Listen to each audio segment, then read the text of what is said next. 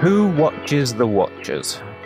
That's the famous quote about monitoring people who do the monitoring. Well, if you'll allow me to butcher the English language just for a second, you could almost call this episode How Watches the Watchers. In this week's streaming audio, we're taking a look inside New Relic, who use Apache Kafka to provide a monitoring service at, frankly, an astonishing scale. And Anton Rodriguez is going to tell us about the project he's been working with to monitor those huge Kafka clusters themselves and get some insights out that I wouldn't have thought possible. Or at least I wouldn't have thought practical. And sometimes that's the most important difference, right? Before we start, let me tell you that the Streaming Audio podcast is brought to you by Confluent Developer, which is our site that teaches you everything about Kafka, from how to start it running and write your first app, to systems design and monitoring. Check it out at developer.confluent.io. And if you want to take one of our hands-on courses you'll find there, you can easily get Kafka running using Confluent Cloud. Sign up with the code PODCAST100, and we'll give you an extra $100 of free credit to get going. And with that, I'm your host, Chris Jenkins. This is Streaming Audio. Doors, floors, drawers. Let's go.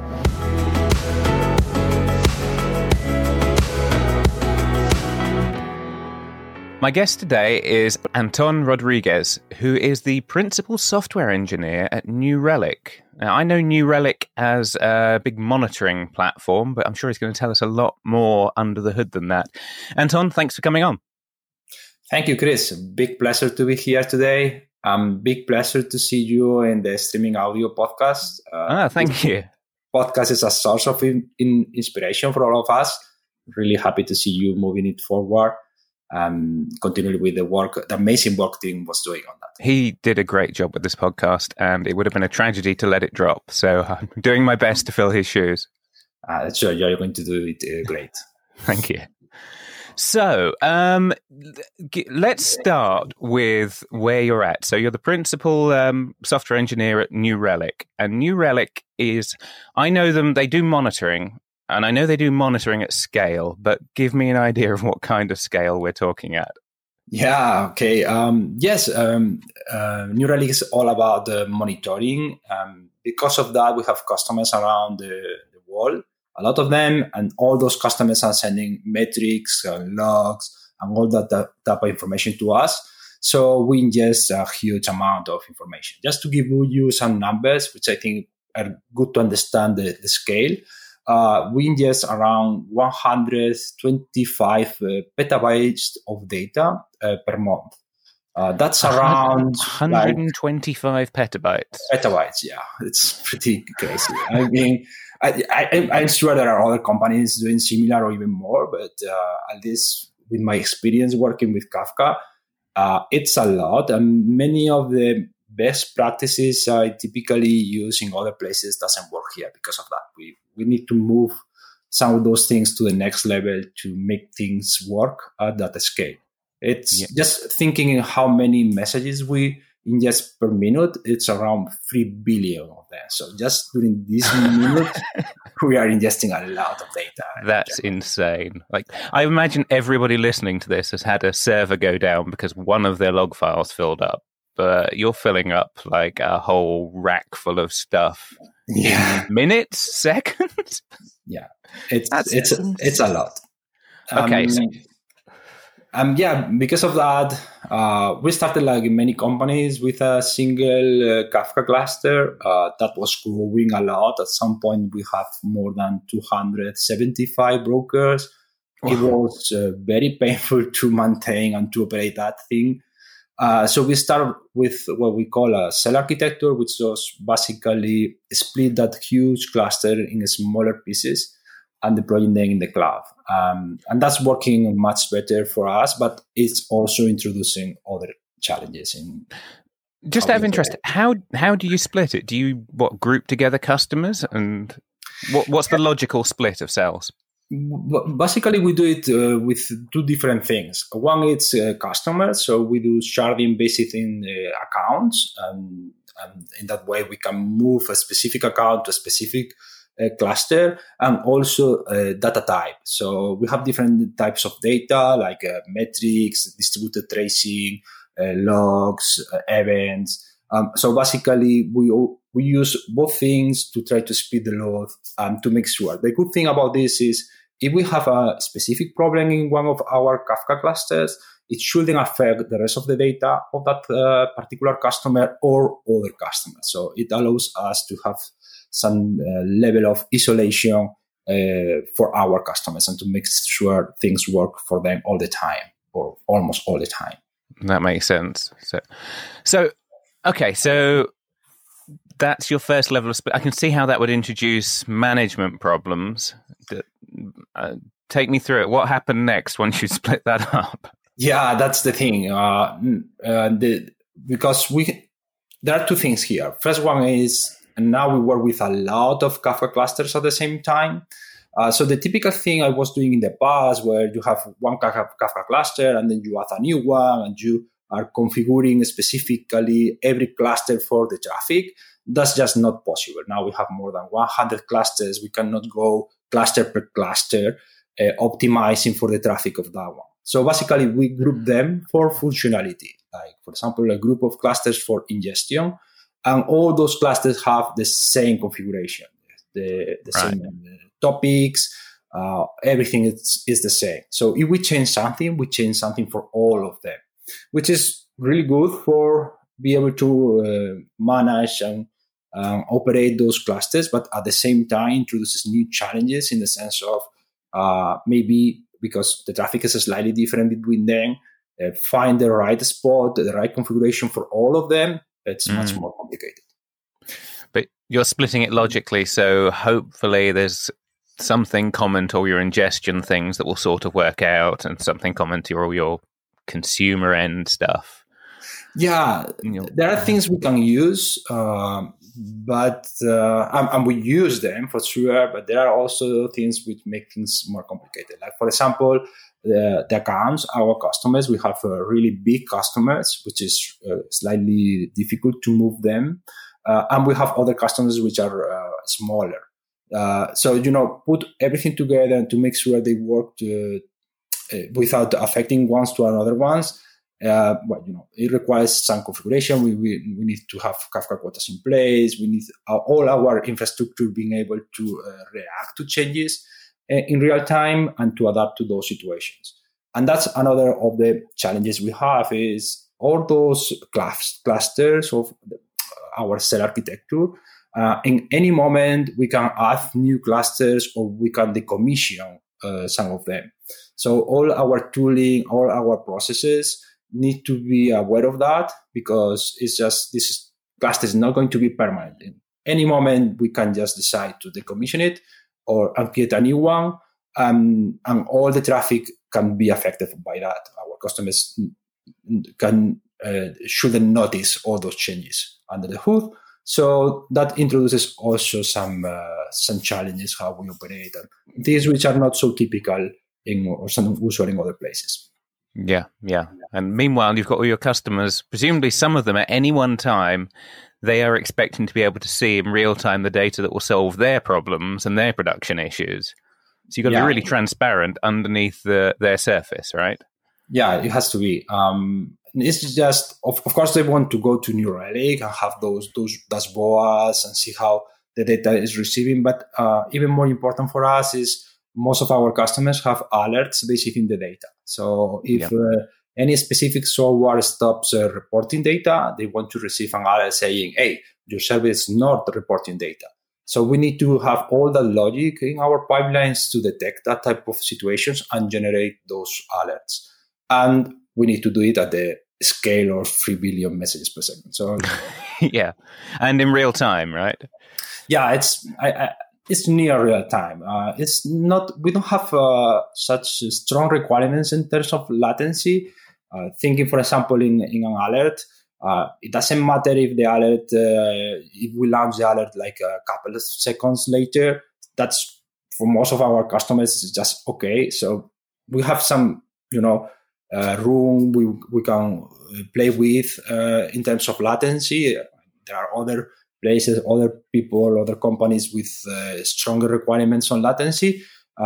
In our case, it's more about the manage all that throughput, all those messages. We have some requirements in latency, but they're not so strong as other places have. Well, you say that, but I sometimes think you can divide the computing world up into what they consider a long time, right? 2 seconds, that's pretty fast. Some people think 200 milliseconds is slow. Some people think a week is fine, and we're not in that place. Right? Yeah, well, a week for sure is not okay for us. I'm not sure about our SLAs specifically. But 1-2 seconds I think for most of our, for example, I was working a lot with the logging team, and in a couple of seconds we have all the logs already ingested in most of the time. And it works pretty well. I know it's slightly faster than other competitors. Yet, as I said, I think it's just not like the most important thing for us. From our customers is more reliability, and being able to, to define and to process all that information to really have a nice UI, which it's able to make sense of all that data than the really how fast we ingest. That's important, but it's not the first thing. And that's my opinion. To be honest, I don't work with our customers normally. I'm much more focusing our platform. Go down in the mines. Yeah. So, And I'm of course, we are a heavy user of New Relic because we use it for monitoring. I was going to ask. So, you must have a huge monitoring problem of your own. Do you eat your own dog food? And how does that work out? Totally. And I have to say that's nice because the good thing is we can monitor as much as we want. So, in other companies, I have that thing of, hey, this is expensive. Please don't send so many metrics. That's not happening here in New Relic. I can use as much as we want. We have very good monitoring in place, which allows us to operate Kafka at scale. Some of those pieces are already open source, so other people can use them too. And we are also working open source even more of them. So that's something I like a lot.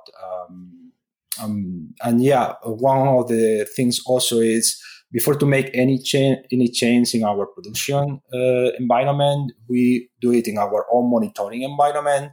So it's then we change something, we are using it, and we are confident enough to deploy it in production later because we see that's working for us. Because we are our biggest account, it's going to work for others too. Yeah, it's always a great way to get a feedback loop if you can be the user of your own service, right? Yeah. Definitely. I recommend it for everyone if you can do it. Maybe I should put myself on the podcast for the same reason. I think Chris interviewing Chris would be awesome. That would be weird. Well, maybe you can ask Tim to interview you as, oh, God, yeah, that would change things up. We'll have him back next year once he's got his feet settled somewhere else. See what he's been up to. So you must have had some new insights into how to do this monitoring stuff at scale. Yeah, one of the interesting things I wanted to share is eBPF and Pixie. eBPF, yeah. If you're not familiar with it, eBPF is a new Linux capability. It's something we have in the kernel. It's pretty new. It's not this year, but it's pretty new yet for many engineers. Basically, it's allow us to retrieve information directly from the kernel with a very low overhead and in a very safe way. In the past, when we wanted to have information directly from the kernel, it was kind of risky because the Linux kernel, it's a core component. If we break something there, we are going to create a big mess. But with eBPF, it's just slightly different.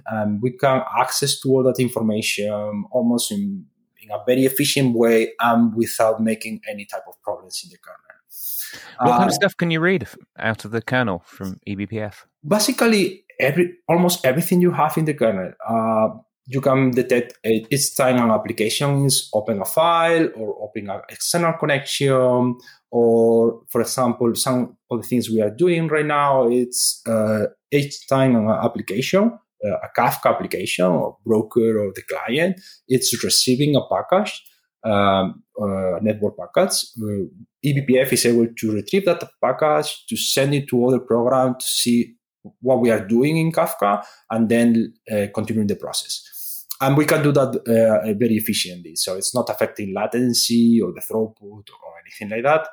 And then what we did with Pixie is make this software able to understand Kafka, the Kafka protocol, to not only have monitoring, but monitoring specifically for Kafka to understand what's happening. So things which typically we cannot have easily with Kafka, because we need extra software and we need to really understand how it works.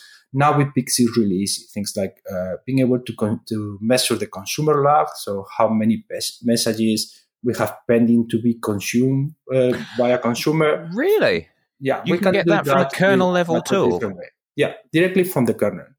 And this is, in the past, when we want to do this, we always needed an extra software. There are open source things like Burrow from LinkedIn or the Kafka Log Exporter from Liveman. But this is just something you deploy in Kubernetes, Pixie. It doesn't matter where are your customers, where your applications, what technology they're using. It's able to retrieve all that information, make sense of it in the context of Kafka, and show it to you in a very nice way. So for me, I discovered this 9 months ago when it was open source to the Cloud Native Foundation. And it was mind-blowing, all the things you can do, which was not possible in the past, and how it's just not the typical monitoring we have for Kafka. It's just totally different because it's like external monitoring. So I'm very excited with this. I'm providing a lot of ideas to the Pixie team to build new use cases, but I am even more excited to share it with the Kafka community to see what ideas have the Kafka community to use it in their own projects and use cases, because I'm pretty sure because it's so new, it's so different, we're going to find quite interesting ideas out there. Yeah. I'm going to need you to... Maybe this will stimulate some ideas. I'm going to need you to draw the line for me, because I think of kernel space as down here and application space up there. Draw the technical line for me that gets me from monitoring the kernel to actually seeing how many pending messages I've got in the consumer, because I can't draw that line. Yeah, that's a good question. So basically, we are using Pixie. Pixie, it's as I said, it's a new platform. It's open source, part of the Cloud Native Foundation. What we do is you deploy Pixie in Kubernetes. Pixie, what it's going to do is use eBPF in all the Kubernetes nodes to understand what is happening, and send all that information, all those metrics using eBPF to a shared database. So with Pixie, we have information about what is running in Kubernetes, how much CPU they are consuming, the throughput, all that information. Open file handles, all that stuff. Yeah, whatever we want, really. Yeah. I mean, whatever, no, but almost, many, many metrics. We have a lot of information. And because it's just not depending on the applications themselves, it's using Kubernetes as a standardization layer. Those applications can be in Java, in Go, in Rust, in wherever. But Pixie, because it's just retrieving all that information directly from the kernel, using eBPF, it's able to send all that information. And, you have a standardization of the information for all the applications. Right. And then we have, in Pixie, you have all that information, but you have also the possibility to create scripts to create your own dashboards and to modify and aggregate the metrics you are receiving. So basically what we are doing in Pixie is adding scripts specifically for Kafka to make metrics aware of the context of Kafka and show specific information for Kafka. Things like consumer lag or rebalances or just the discovery of clients. Some of the problems I have right now is because we have so many clusters and so many clients, it's not always easy to identify the applications consuming or producing with Kafka. With Pixie, you just deploy it in Kubernetes, and it's going to list you all the applications consuming or producing to Kafka and the throughput of them, and you are going to have all that information in just with a couple of commands. That's awesome. But so you say consumer lag. Does that mean we're getting the difference between the topic's offset and the consumer's offset, or? Yeah, it's slightly similar. That's how we typically measure consumer lag. What we are doing with Pixie is it's tracking each time a producer is sending a message, and it's tracking each time a consumer is reading that message, and it's calculating the difference in time between those two actions. So if we have a producer sending a message, the consumer, because it's reading a lot and it's not able to read at the same rate, it's taking longer and longer and longer. Pixie is able to say, hey, now for the maximum time a message is waiting to be consumed, it's wherever it, and it's able to provide us in time, which is usually much more useful than in offset as we typically have in the Kafka community. Yeah, I can see that. So is that tracking? Is that tracking every single message, or are you just sort of sampling? It's tracking every single message, but it's most focused in the part of the Kafka protocol. So each time we have a consumer and the broker, they are sending control messages. So with Pixie, what we are doing is tracking those messages to have information and to make that information. So we don't need to track all the data flowing because it could be a lot, but we're very specifically tracking the control messages. This is very interesting, for example, for rebalances. When we are adding a new service reading to Kafka, it's typically need to coordinate with the existing services in what we call the consumer group. And that's what we call a rebalance. And it can be quite costly for Kafka in the sense of that coordination may affect the throughput. So when that's happening, all those clients are sending messages to the broker. What we do is we retrieve those messages to understand what's happening and to be able to really provide information and context about that. And that's something, in my experience, quite hard to do until now. Because you need to have information in the broker side and in the client side. Put all together is not easy. But with Pixie, because it has access to both things in the same way, it's much easier. Yeah, and you don't need to make sure that you're aligning languages, presumably, on each side, right? It's completely transparent to the application layer. Exactly. It doesn't matter if you have it as consumer in Ruby or Java or Go. They are going to work all in the same way because you are really not taking a look inside those applications, but how they communicate with Kafka. Yeah. So it's a totally different approach. And that's why I think it's so interesting, because we are looking at a typical problem with a totally different perspective. Yeah. Yeah, that's nice. I can see, especially for a company. How many people are you? You must be...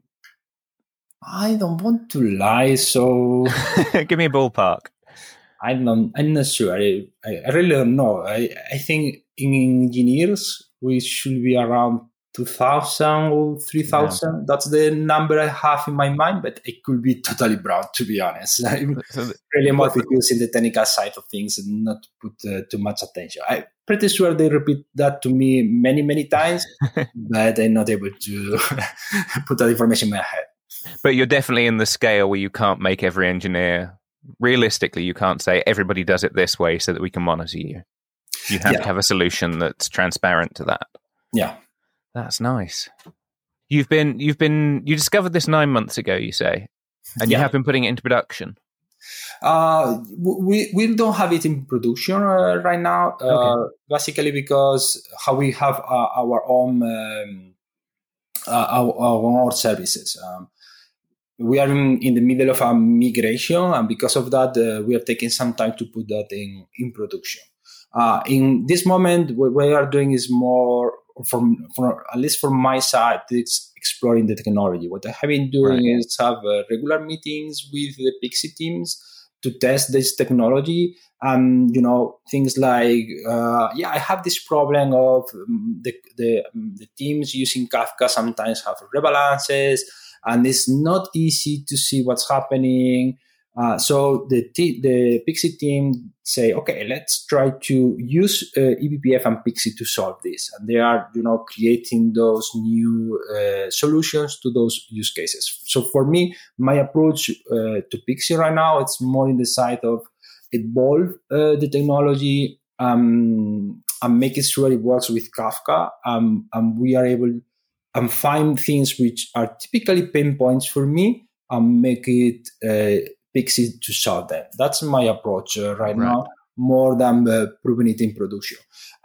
That's also related to our scale right now. It's just much more complicated for us to deploy this in all our clusters at our scale than probably for another company having less traffic, which could be do it more easily. It's just, it should be easier for them. Yeah, sure. So, but you're planning to, you think this is part of the future at New Relic? Yeah, for sure. I mean, we are using Pixie right now for, not only for Kafka, for many other things. So it's there are many engineers really excited about this in New Relic and in other places. And I think also just in the context of Kafka, we are going to find more and more new use cases and things which are really hard to monitor in a different way, and we can easily solve them with Pixie. So yes, I'm really excited about it. I think it's just pretty new yet, and I need some time, to be more mature and to work in more places. But for sure, I'm totally sure it's going to be part of the future, and I'm sure once more engineers know about it, they are going to find more use cases. Maybe with Pixie, maybe directly with eBPF, maybe with other tools. But it's just, a tool you want to have in the tool set when you are running things in production. It's really, really helpful. Okay, so for the sake of people who want to get started with this, let me make sure I've got this clear in my mind. You've got eBPF, which is the kernel level monitoring piece. Uh-huh. Then above that, you've got Pixie, which is both gathering database exploration tool. Pixie is the service. So basically, it's making eBPF easy to use for everyone, and specifically in the context of Kubernetes. So basically, you deploy Pixie in Kubernetes, and it's going to put eBPF in every node, all the metrics in every node, so you don't have to go to really that low level. And then it provides to you an UI where you can have all those metrics and build your dashboards. But at the same time, you can also create your own scripts in that UI, and you don't have to really know about eBPF or C or the Linux kernel. It's something very similar to a Python script. So you can write your own there to make whatever you want. You can process information, transformations, things like that. Give me some gory details on that. What does it actually look like if I want to write a script? That's pretty easy. You go to the UI. On the right side, you have like an editor. So you just click on that. You make the changes like I want to, retrieve that particular metric, or I want to aggregate those metrics together in ones, or I want to calculate the average. Really, I mean, whatever you want to do is super flexible. In our case, we do that to, I'm going to retrieve the metrics between the Kafka broker and the services. And with that, we are going to, for example, for the consumer lag, we are going to measure the difference between them to calculate the consumer lag in seconds. That's just one script. You can go to the UI, open it, see it, and if it doesn't work for you or you want to modify it, you can easily change it and then submit it, and that's all you have to do. And now it's working with whatever modifications you added. So it's super flexible. Okay. And it can retrieve from more than one node. It's a general overview that you can write these scripts. Yeah, you can. Totally. Yeah. Okay. So I know you're going to be speaking about this at Kafka Summit. Depending on when the podcast is released, the Kafka Summit's April 25th, 26th in 2022. So hopefully that's in your future, listeners. What else are we going to learn from that? Don't give me the whole talk, but what have we missed out? Well, and in the talk, we are going to, first of all, show some of the challenges when we are monitoring Kafka. Things like discover the clients, things like the consumer lag, things like the rebalances. So explain them in detail with, even for people who is not so familiar with those things. And then the second part of the talk, we are going to introduce eBPF, how it works, why it's important, what we can do with it, not only in monitoring, but also in other things like network or security. And then what we are going to do is to show a demo of Pixie, measuring all those things. The nice thing is the demo is much more straightforward. It's just much easier to see the demo than explain Pixie. So we want to spend 20 minutes or so during the talk showing the demo, which I think it's really exciting for engineers to see what they can do and how easy it is to access that information and to build those things right now. Because in the past, to build some of those things was quite challenging and difficult. You need a lot of background in eBPF and C and all that stuff. But now, every developer out there can do that. And that's awesome. Yeah. I have delved into the kernel once or twice, and I think I still have the scars to prove it. Yeah, even more challenging than it was. I was surprised when I started with eBPF. I wanted to understand how it works under the hood and was doing, some POCs and reading a lot of documentation about it. And it's a whole new world for someone who is more focused in Kafka and Java. It's just too hardcore. At least it was for me. Yeah. I think I'm happier in application space. Occasionally, you have to dive down, but it's a very interesting space. One of the things with eBPF is eBPF is running like a virtual machine inside the kernel and have really? All that stuff. And so in many things are pretty similar to Kafka, Java, and streaming. It's just not so different because you have, that virtual machine. You have also, you are subscribing to events from the kernel. You are processing those events in streaming to return them to the user space to do more processing. So there are many things which are really similar concepts, but there are others which is just totally new for me, how you work with the kernel. Even when I was younger, I was compiling the kernel in my laptop and all that stuff. But right now, it's just... Me too, I'm watching it crash, right? Yeah. Cool. So I have to ask this to complete the circle. Do you think one day we'll see the output of Pixie going natively into New Relic? Will it be integrated in the future? Oh, it's already... partially integrated. Oh, really? Yes. I mean, Pixie is a totally independent project. It's part of the Cloud Native Foundation. You don't have to use New Relic at all if you want to use Pixie. But if you want to use Pixie with New Relic, you want to combine all the features and services we have in New Relic with Pixie, you can also do it. So it's, the engineers many engineers working in Pixie work for New Relic, so I think makes a lot of sense. So I really like that model of you have the open source thing with the core and everyone can use it, can explore it. At the same time, if you want to have additional features, you can go with New Relic as a service, or just want to host it by yourself, then you have the option with New Relic. I think that's a very good combination. It's similar to what Confluent is doing with Confluent Cloud. Yeah, exactly. It's you want to be able to get the core of it and access it, but you want the option of not having to worry about it so much, right? Exactly. Oh, very interesting.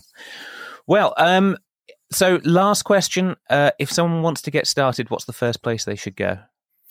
You go to Pixie, the Pixie website or the GitHub repository to have there all the information. It's really easy to do the setup and to start to work with it. So it's really not difficult.